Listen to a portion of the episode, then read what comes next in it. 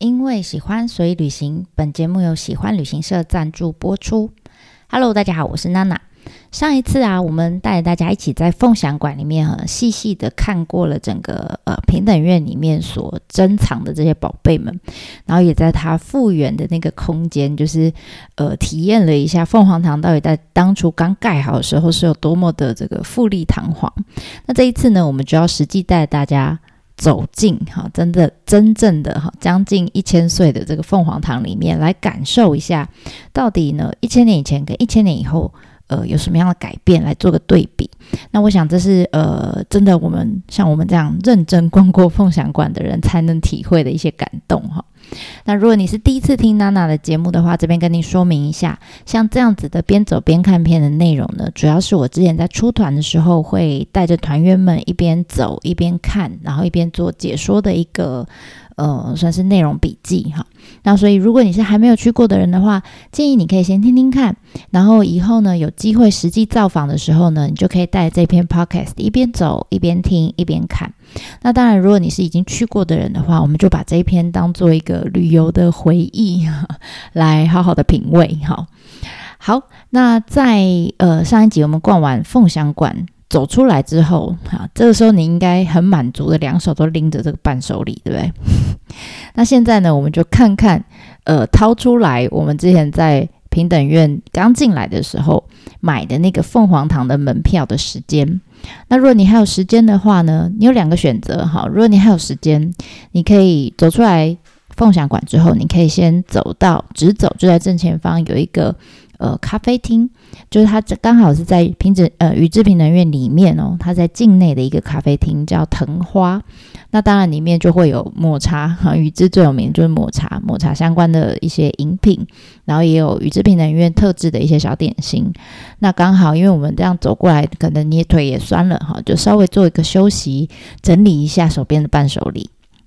那如果呢，你是凤凰堂的时间已经快要到了，那我们就走出。凤翔馆之后，你就要左转，好，走下一个楼梯。那沿着这个顺路呢，走回凤凰堂的这个入口。嗯，你稍微看一下时间哈，因为呃，我们在凤凤呃凤凰堂的入口那边排队，要在开始的五分钟之前就要去了，好，就要去那边排队。所以你自己衡量一下喽。好，那我们就开始往凤凰堂的入口地方走哈。那在这个参观的顺路上，它是设计呢，如果呃你有兴趣的话，你可以去看一下我方格子上面我有贴地图。好，那你沿着这个顺路走的话，你会先看到说哦，凤凰堂的呃我们叫尾翼，就是凤凰的尾巴啦。好，这一栋建筑会在你的右手边，就等于说我们现在是绕到了凤凰堂的这个后面就对了。我们刚看的是前面嘛，看那个十元硬币那一面是前面，那我们现在是绕到凤凰堂的后面。那当然，凤凰堂整栋哈，每一个部位它全部都是国宝，所以其实从这边开始，我们就算是离国宝越来越近了。好，那绕过这个尾翼栋的时候，你就可以看到，呃，大家可以看一下窗户哈，建筑上面的一些窗户，这些窗户呢。形状蛮特别的哈，下半部当然方方的，但上半部会好像很像那个火焰的形状哈。那这样子的窗户呢，在日本我们叫它火灯窗哈。那这种窗户主要是在镰仓时代哈，这个时候镰仓时期其实比平安还要晚一些。那在镰仓时代的时候，跟着这个禅宗哈，跟着宗教一起从中国传入的。那这样子的窗户形式呢，常常会被用在禅宗的寺院里面，因为是跟着这些宗教进来的。那但是因为以前的建筑都是木造嘛，所以他们对火 这个字其实非常的忌讳，所以他们就嗯觉得火灯窗这个词好像不太好，所以他们就觉得啊，这样的窗户其实它那个形状上面上半部的形状其实蛮像花开的样子，所以他们就把它改称为花头窗。所以他们觉得很漂亮啊。那后来其实不限于寺院哈，不限于禅宗的寺院，其实在后来在很多呃城城里面哈，或者是呃一些武士的住宅里面都有被广泛的应用。那他们就叫它是因为是中国来的嘛，所以他们叫唐样哈，唐朝的唐唐样建筑的一种呃风格。OK，那对于日本历史年代如果比较敏感的朋友就会开始问了哈，就有人问说，诶。那宇治平等院之前娜娜不是说它是平安时期所建造的吗？那为什么上面会有比较后期啊，就是镰仓时期建造的东西呢？好，那其实是这样哈，凤凰堂它之所以可以保留到现在哈，将近千岁，其实是每一代每一代的人都很细心的都有去做一个修复或者是保存。好，那所以呃，像这栋尾翼栋，就是它凤凰的尾巴，其实是在镰仓的时候就有人就修复它了。那时候应该也因为某些原因哈，遭到了一些损坏。那他们呢，本来。把本来的这个尾翼，它是它的墙壁是土壁，用头一狗哎哈，那他们那时候就把它改成是用木板哈，用木材去做的一个建筑。然后同一个时间呢，因为我们刚刚说这个花头窗是从禅呃中国传来，跟着禅宗一起传过来的，所以是那时候。他们觉得哇，这个是外来品哈，那时候最 fashion 最美的窗户哈，所以他们把它加上去了哈，就加到凤凰堂里面去，所以就变成我们现在看到的样子，所以才会有上面我们说哦，其实是比较后期的一些建筑的形式，在平安时期的凤凰堂上面。那其实后来像陆陆续续，其实像现在近代。江户时期也好，或者我们说昭和，或是平成时代，呃，各个时期都有对凤凰堂做不同呃部分的修复。哈，那其实这些修复的痕迹再久，它这样修复上去，再久了，过了一些呃时间之后啊，他们其实也会变成可能像我们现在修复的东西，可能是一千年以后的人觉得哇，还是国宝，对不对？好，所以他们呢就把这些修复的痕迹也都一起都保留下来了。那我们进去，等下还会再看到别的部分，也是这样子哈。那我们现在继续走哈，沿着这个尾尾翼洞一继续走，就会走到了这个入口的地方。那刚好在入口，刚好在那个藤花架的跟呃藤花架的旁边哈，就在池畔哈，就在池呃池塘的旁边。那这时候呢，请大家就依照工作人员的指示来排队。那他会叭叭叭叭讲一堆注意事项了。那其实这些注意事项从头到尾不外乎就是。一直提醒各位哈，接下来我们要开始践踏国宝了，好，所以把你身上全身上下所有的棒状物体、尖锐物体哈，全部都拆下来。例如说，最常遇到就是下雨的时候，大家会有雨伞，好，那如果你是那种一根长长的、尖尖，下面会咚咚咚的那种雨伞，它一定会叫你收起来，好，不能带进去。然后最妙就是，我不是带 带团都是会带团的时候都会有那个导游的旗子嘛。他也会说，呃，那个，请请把这一根收起来，所以我导游旗子也要收起来，不能带进去哈。然后呢，他会一一直强调，他说整个过程当中，其实大概就只有二十分钟左右，不长哈。整个过程当中呢，除了你的两个脚掌之外，其他所有的任何的部位都一定不要碰到凤凰堂。好，这很重要，而且这些工作人员不是门口讲讲而已哦，他是真的会跟着你们进去，然后一直提醒你。如果你碰到他，就会碰你，他就会叫你，一直提醒你这样。好，那当然最后呢，就是内部是不能拍照的。好，所以这也是为什么我们在网络上很很难得可以看到凤凰堂里面的照片，大部分都是官网的呃秀出来照片而已。那但是你如果进去之后，你要往外拍，好，就是拍外面的景。在户外的话是 OK 没问题的。好，好，那接下来我们就要开始，呃，听完注意事项就开始进去了。那进去的时候，你会过一个桥，哈，其实它的凤凰堂入口是在凤凰堂的北边北侧。那这时候呢，你就会看到说，哦，有两座桥，一座是平桥，一座是反桥。反桥就是我们之前有讲过嘛，就像拱桥一样的形状，哈。那平桥就是我们一般意识到的那种平平的桥。那这两座桥呢，其实你会觉得诶蛮新的哈，这就是我们说它是在不同年代所整修出来的东西。那这两座桥其实就是真的，它很新，它是在西元两千年的时候。那他们就在研究里面发现说，哦，原来这里有有有一个小岛哈，然后呢有两座桥，这桥呢一个是平的，一个是拱桥这样的，他们就照这个研究呢去把它复原出来，所以你走过去的时候发现，哎，还蛮新的哈。那过了桥以后，你就会发现，哦，他开始要叫大家脱鞋了啊，因为接下来我们就要践踏国宝哈，这个鞋不能上去哈，所以脱鞋的时候就很好玩哈，你就会发现，刚刚本来还彬彬有礼的工作人员就开始比较激动。为什么哈？因为这里很好玩，大家在脱鞋的时候，难免就是你会把一只脚翘起来，它没有椅子啊，大家都是站着脱鞋的，所以你脚一只脚翘起来的时候，难免就有些人会重心不稳嘛，对不对？所以这时候你下意识的就会想要干嘛？手就开始扶一下旁边的柱子了。这时候工作人员觉得非常紧张的跑过来，我干什么？什么了？那一点大声音，他就会有点尖叫的感觉，好像什么什么意思？我也听不懂哈。通常这时候他就叫你什么？请你不要碰 这个柱子，好，为什么呢？因为这上面的这个柱子上面的颜色哈，其实它不是一般的油漆。他们也是经过这些考古的研究以后，才去特别调制出来的一种呃赤红色的一种我们叫丹土哈所漆成的。那这当然也是怕你碰它会掉色哈，然后或者是怕你衣服沾到了，那它其实是不太好洗的哈，所以还会一直叫你不要碰，不要碰，不要碰哈，这样他们很激动哈。好，那我们就小心哈。脱完鞋之后，我们就会开始往里面走。这时候你会呃走上一个楼梯哈，因为还有一个毕竟有一个比较高的一个基坛。那你走上去之后呢，你会发现哦，这个基坛其实它也是古迹来着哈，当然这是后来整修的，这是江户时期整呃重新整过的哈。然后呢，上楼梯之后你会看到第一片，这你眼前那一栋就是凤凰堂了。那凤凰堂我们说它四面有不同的这个门绘嘛，画在门上的画。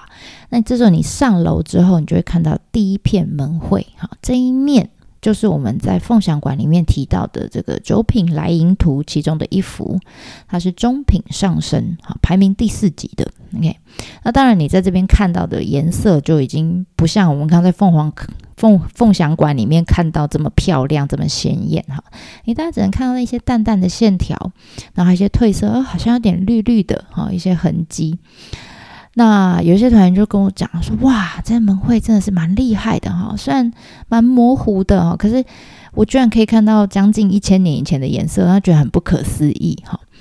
他说的有点错，又有点没错。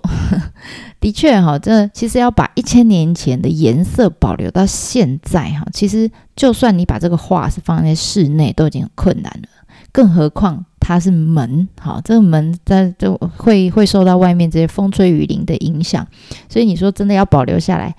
不杀可灵啦，好，所以我们其实现在看到，你说那现在看到这个门是假的喽？你也不是哈，怎么说呢？呃，当然最早的真品啊，因为它剥落的严重，很严重，然后褪色的也蛮严重的，所以像这些呃真品哈门会或者一些壁画真品，其实在上一次大整修，就是昭和时期的时候，其实已经被卸下来了，然后被保存在凤翔馆里面。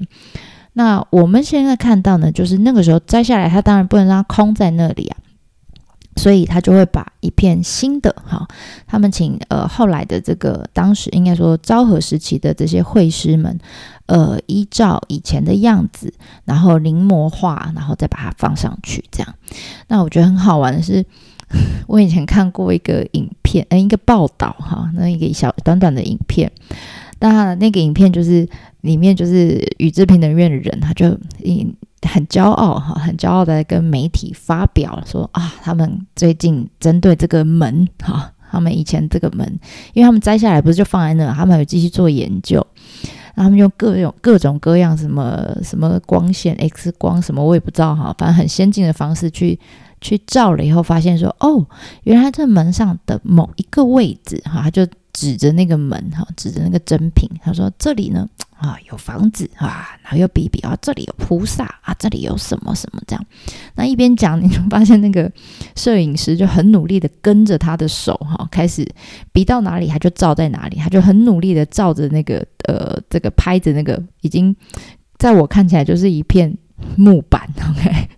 然后。他就一直在找那个摄影师，就一直在找他讲的图案，就说啊，房房子哦啊，这里有菩萨，哎啊嗯啊、哦，在哪里？他就很努力的呃这个对焦哈，然后把那个部位放大再放大，然后你就发现那影片拍出来，其实真的就是一片木板。当然了，因为他们是靠着科学仪器，所以看得出来，然后我们看不出来哈。那所以。Anyway，就是依照他们用这种科学的方式呢，去研究出来原本的画，哪里有房子，哪里有菩萨，哪里有观音什么什么的，然后他们去呃画出来的临摹画，就是现在你眼前看到这一个。那上一次修复，我们说是昭和时期嘛，其实一九六五年了，所以相隔现在也差不多五十几、六十年了吧。嗯，其实再久一点，它又是个古迹，对吧？好，所以呃，这么多，但很多片哈，很多片门，那这么多片里面呢，保存的最好的、颜色最明显的，就是你脱完鞋以后看到的这一片。好，好，那看完之后呢，我们就跟着院方的人的脚步呢，呃，绕到这个宇治平等院凤凰堂，也就是我们说本堂的正门口。好。当然，这不是现，这是现在的正门口，以前可能不是这里哈，以前是从后面尾翼那边进来的。好，那现在正门口是这边。那这个空间，你一进来之后，你就会发现，哦，这里你现在站的地方，你环顾一下四周，你就会发现，哦，这里就是刚刚我们在凤翔馆里面所站的那个空间。好，所以刚刚我们站的是一千年以前的感觉，好，现在我们站的是一千年以后的感觉，哇，那感受应该不太一样哈。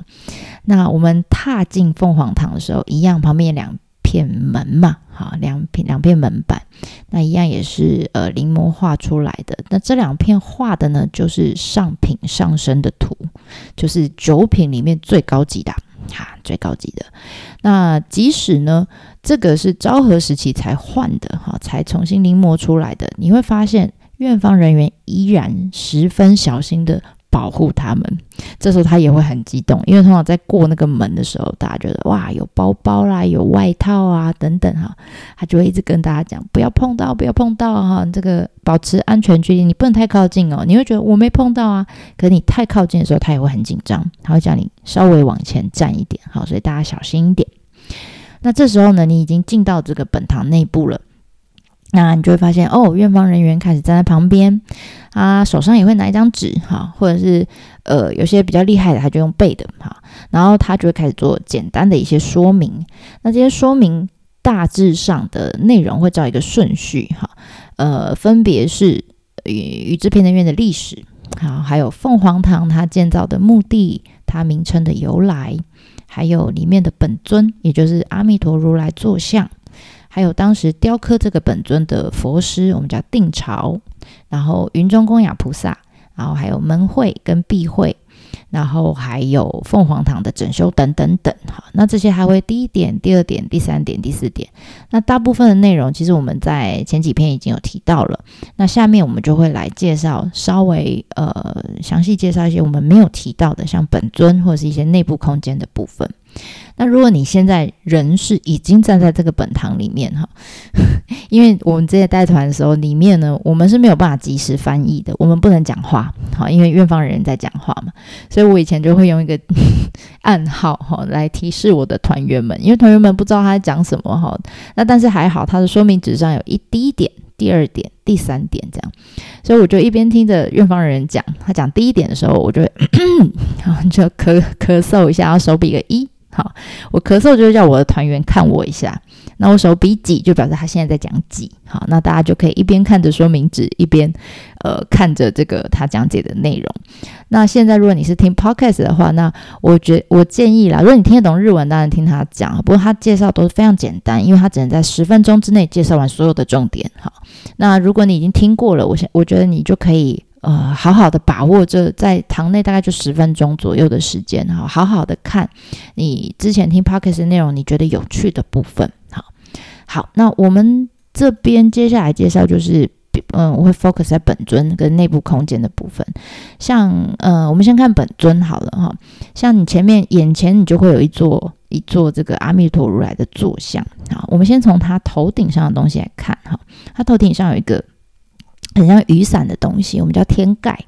那一般来说呢，天盖呢通常只有呃只会有一层哈。可是你仔细看凤凰堂里面的天盖呢，有两层，一层是方的，最上面那层是方的，然后里面还有一层是圆的哈。这算是比较少见的那种。豪华版本，OK。然后你说仔细再看看上面方形的那个天盖哈，它在转角，尤其是转角的地方，我觉得保存比较好。还有呃，这个旁边一旁这个凤凰堂的天花板上面，还有柱子柱面上面，呃，虽然已经褪色了，可是你大你你大部分你都可以依稀看到有一些痕迹。哈，留下来就是以前有颜色的留下来一些痕迹。然后或者是有一些亮亮的东西，那亮亮的东西就是我们前面讲的拉丹，好那种呃，就是贝壳。我们说用一些贝壳，呃，可能是夜光贝啦，或者什么里面那一层亮亮的部分去去做成的。然后或者是有一些是宝相花啊的这个图腾的痕迹。然后天盖上面呢，它如果呃是用雕刻的部分。好，用木头雕刻的部分，你会发现它镂空的雕刻，其实它设计的也是宝相花的这个模样。啊，那天盖上面据说啦，我们前面有提到，什么以前挂了很多的这个铜镜啊，然后呢，再加上那个拉丹，我们说那个贝壳，哇，反光的那个射线，哇，非常亮。然后再加上旁边挂了五十二尊的这个云中供养菩萨，我们可以想象说，那时候藤原赖通应该就是曾经哈，在这个空间里面就幻想，闭上眼睛就幻想说，啊，我们自己现在就在这个西方极乐世界里面了吧？好，那如果你对这个空间有兴趣的话，你可以看一下，呃，我从官网上面载下来的这个照片。但是我相信，实际上在那边那个冲击是比较大的，看照片比较没有感觉哈。好，那这边稍微离题一下，因为我们刚刚讲天花板嘛，我之前看过一个呃报道，很好玩。他说那是在二零一一年的时候，十年前哈。那那时候呢，他说呃奈良有一个教授哈，他无意间呢就在呃一个二手古董店，他们说美术二手的美术店里面哈，就发现了一块块木板。那这个木板呢很长哈，大概二点五公尺这么长。然后宽三十公分，厚四公分，然后上面呢留了一些呃有红红的啦、蓝蓝绿绿的色块，这样他就觉得哎，这一定有些什么哈。这个这个教授直觉非常的准哈，当然就是送去给人家考究，结果发现哇哦，这一一考究就发现不得了哈，上面这些花纹哈，还有这些构图啦，还有花纹的尺寸啊等等。居然跟宇治平等院里面，我们刚刚讲说这些墙壁上的哈，这个柱子上的一些花一模一样，画法一模一样，大小一样哈，然后构图的方式也一样。再来就是上面呢，这个木板上面有留下来一些佛的脸啊、佛的脚的这些画的这个呃曲线，好，还有它落款的一些笔记等等，好，都跟平安时期那时候的一些佛绘和佛画。的特征一样，所以啊，他们就继续去更仔细的查，去比对，他们就发现真的哈，原来这个桧木板啊，就是平等院创建当时就是一千快要一千年以前那个时候的天花板的其中一块。所以为什么会在古董店，就是二手古董店、美术店里面被发现？其实呢，很有可能，很有他们推断了哈。很有可能是因为上一次大整修，就是昭和时期，哈，在整理的时候，那整理到一半就发现，啊、哦，完蛋啊，整整修的经费不足啊，所以怎么办呢？他们就把境内所拆下来这些旧的建材，就把它卖掉，然后变现。那那时候，你说那卖掉，原本被挖下来那一块呢？他们其实就是直接用完全没有花纹的、很素的这个木板，直接嘣贴上去来做取代，这样。所以你可以 可以看到那个时候昭和时期的那个整修，其实，在不管在研究或是考证啊，哈，就是不管是涂料啊、建材等等，其实相对起来比较没有那么严谨，而且呃，拆下来的东西，他们对这些古文物的，他们觉得就是。啊，旧的木板一块没什么哈，他不知道他其实可以呃，可以当做后来的研究的一个基础哈，其实是非常宝贵的。他们对这些古文物的这个保存意识也没有那么健全，所以居然就把它给卖掉了。好还好还好，后来找回来了，嗯，非常感谢奈良这位教授。但我不知道找回来之后他有没有再放回去，这个我就不是很清楚了哈，因为报道里面没有讲哈。那这是 天花板的趣闻哈，大家可以找找看有没有那块天花板。好，那看完天花板之后呢，我们再回头来看一下前面哈，眼前这一尊阿弥陀如来坐像。那我们之前有大致上有稍微提到过哈，呃，这个坐像呢，其实是当时哈在平安末期的时候，当时的算是日本雕刻史上首屈一指 number one 的一个佛师哈，就是雕刻佛像的师傅。叫定朝，哈，是他做的。那这一尊佛像大概快两百呃两百多公分，快三公尺这么高。然后你会看到它表面上呢，会有一些金色的色块残留。好，那这不是因为呃，如果不是因为有褪色哈，如果全部都是金的话，你大概会觉得哇，这是不是金金金去做的哈？金去铸造的，或是铜去铸成的？其实不是哈，呃，它就是木头哈，很多块木头拼接而成，然后上面会包一层像嗯、有点像纱纱布或者布一样的东西，然后上面再去涂色，好，再去着色这样。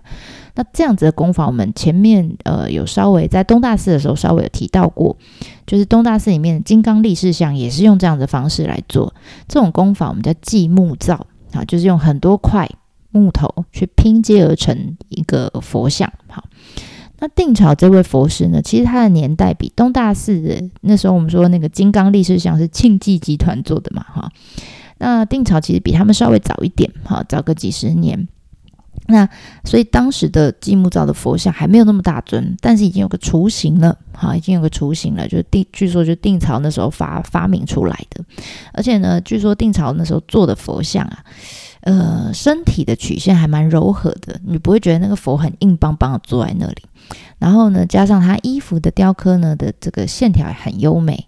然后脸部呢，佛的脸哈，你会看到他表情，好像眼睛微开，然后很像在冥想一样，看起来就很和蔼。所以这样子的设计其实很受当时这个贵族圈的喜爱，所以常常就大家就请他到家里帮忙制作这种比较大尊的佛像。那所以。嗯，关于定朝本身哈，还有他的作品，其实有很多流传下来的事迹，但都是流传哈，都没有被正式证实是他做的。唯一被证实是他自己亲身哈亲手操刀而做成的这个佛像的，就是你们现在眼前这一尊哈，最古老的也最正式的被证实的就是这一尊。那包括他呃前面这一尊佛像。坐像哈底下的这个莲花宝座，据说也是他做的，哈，也是这个定朝做的，所以他们就是当当把它当成这个非常重要的一个宝贝哈，在保存它。那除此之外，你可以看一下它的眉间哈，这个佛的两个眉眉头中间有一颗亮亮、微微亮亮的东西。那颗呃，我不知道是不是叫白毫，如果知道有人知道的话，可以告诉我。我不知道那个专有名词叫什么。Anyway，那一颗呢是最近一次在平成时期呢整修的时候才加装上去的，它是一颗水晶球啊，直径三公分的水晶球。然后里面呢，水晶球里面因为有贴银箔啊，所以如果你是早上，你现在是早上时间来看。凤凰堂里面的画，哈，因为凤凰堂是面向东边，坐向是面东，哈，所以你就会发现，哇，那个阳光照射进来，那个角角度是对的的话，你就会发现它每一间会这样金光闪闪，哈，看起来很厉害这样。然后呢，再往下看，你可以看到阿弥陀如来佛的手，还有一个姿势，还有一个手势，我们叫手印，哈。那这样，它是两手手心呢互叠，然后朝上哈，然后大拇指跟食指相连，这样子扣在一起，然后把呃手放在大腿上，这样子的手印呢，呃，我们说它是九品，然后又说又出现了九品来迎图的九品，九品手印里面最高级的就是上品上身，上品上身印哈。那这样子的手印其实就是代表着说，呃。可以让我们一般人哈，一切的这些狂想哈、妄想，全部都可以停止，然后是一个可以救济世人的一个意思。那刚好呢，就呼应了在这个佛像周边的这个九品来迎图哈，所以大家可以看一下他的手势。好啦。大致上，我们看完这个整个空间了哈，然后呢，也看完了这个佛像了，基本上十分钟左右哈，他就会叫你出来了，哈，他就会叫你出来，一样他会一直提醒你不要碰到这，不要碰到那，哈。那出来之后呢，我建议大家就可以啊、回头哈，穿完鞋之后再回头看看我们刚进来这个空间，还有我们看的整个宇治平等院哈。我不知道大家会不会讲哦，我像我以前呃，我自己住的地方。呃，地板就是是铺那种白色瓷砖，我相信很多人家里都还是有哈。那那种瓷砖就是白天的时候，呃，应该说冬天的时候就会很冷，我就觉得冷冰冰的，我其实蛮不喜欢的。当然很好打扫了，可是我就不喜欢这种冷冰冰的感觉。就有一次，我就到朋友家，然后就看到他们家就是铺满那种木地板。然后冬天就觉得踩起来就是不会这么冰冷，很温，那个色系也很温暖。然后他们家小朋友跟猫咪都在上面打滚，这样我真的啊，看了就觉得好羡慕。心里想说，哪天如果可以的话，我要把我们家装潢成这个样子哈。那所以我想说，这种感觉，其实在平安时期那时候的这个贵族的公公子哥们之间，应该也是这样哈。他们应该是呃某次偶然的机缘底下，他们可能就到藤原家。就看到这个哇，美轮美奂的这个凤凰堂，那应该回家就会想要，就像我想要搞一片 这个木地板一样，他们应该回家就会想要搞一个，好，搞一片专属于自己的这个西方极乐世界。所以啊，我们之前在讲岩岛神社的时候就有提过，对不对？呃，当初这岩岛神社在盖的时候，就是在模仿这个平等院。好，那当然，他们盖出来是海上版的极乐世界。OK，那其实除了呃岩岛神社之外啊，还有一个是在东北，当然它现在不存在了，我觉得很可惜哈。我不知道大家有没有印象，我们之前讲园艺经的时候，它不是有一个干爹就在东北嘛？好，就是澳洲藤原氏里面的一个叫藤原秀恒。那这位干爹呢？他当初也是我在猜啦，他应该也是曾经到访过宇治平等院，哈，所以呢，他就回到了他自己的土地，哈，他自己的这个地盘之后呢，在平泉，哈，在岩手县这边，他就造了一个叫无量光院的一个，也是一个。净土式的一个庭园，哈，然后有一个建筑，而且还没有在客气的，它那建筑模式长得跟宇治平的院一模模一样样，也是这样两层，然后左右两边都有翅膀，这样一模一样。那我有去找出他的那个，当然是用动画复原出来的，因为他后来很可惜没有被保存下来哈，不然一定也是国宝一栋哈。如果大家想要去看一下他复呃用图形哈图片照片复原出来的样子，可以上我方格子看一下。，OK，那我们经过了这几篇哈，大致上跟大家介绍了一下与治平能院相关的一些故事啦，还有内部的一些我觉得呃蛮值得一看的地方。我不知道大家觉得怎么样呢？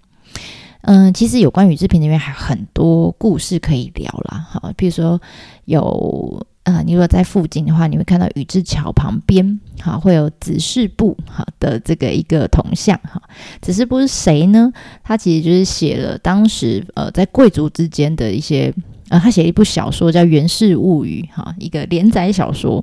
那这小说里面就是写那个平安时期这些贵族之间的这种风花雪月的故事啊，哈。所以非常有名哦，那当然也宇治也是其中的一个一个拍摄景点哈，小说里面会出现的场景这样，所以就在这边会看到他铜像哈，所以还有一个是呃，像宇治大家来就会吃抹茶，对不对？好，所以可以其实跟日本的茶室啦，或者是一些茶道文化等等也都有关啦，都可以做分享。只是因为篇幅的关系，我们就之后有机会再来说说吧。好。那我们宇治平等院就分享到这一集为止，非常感谢大家的收听，那我们就下次见喽，ではまたね。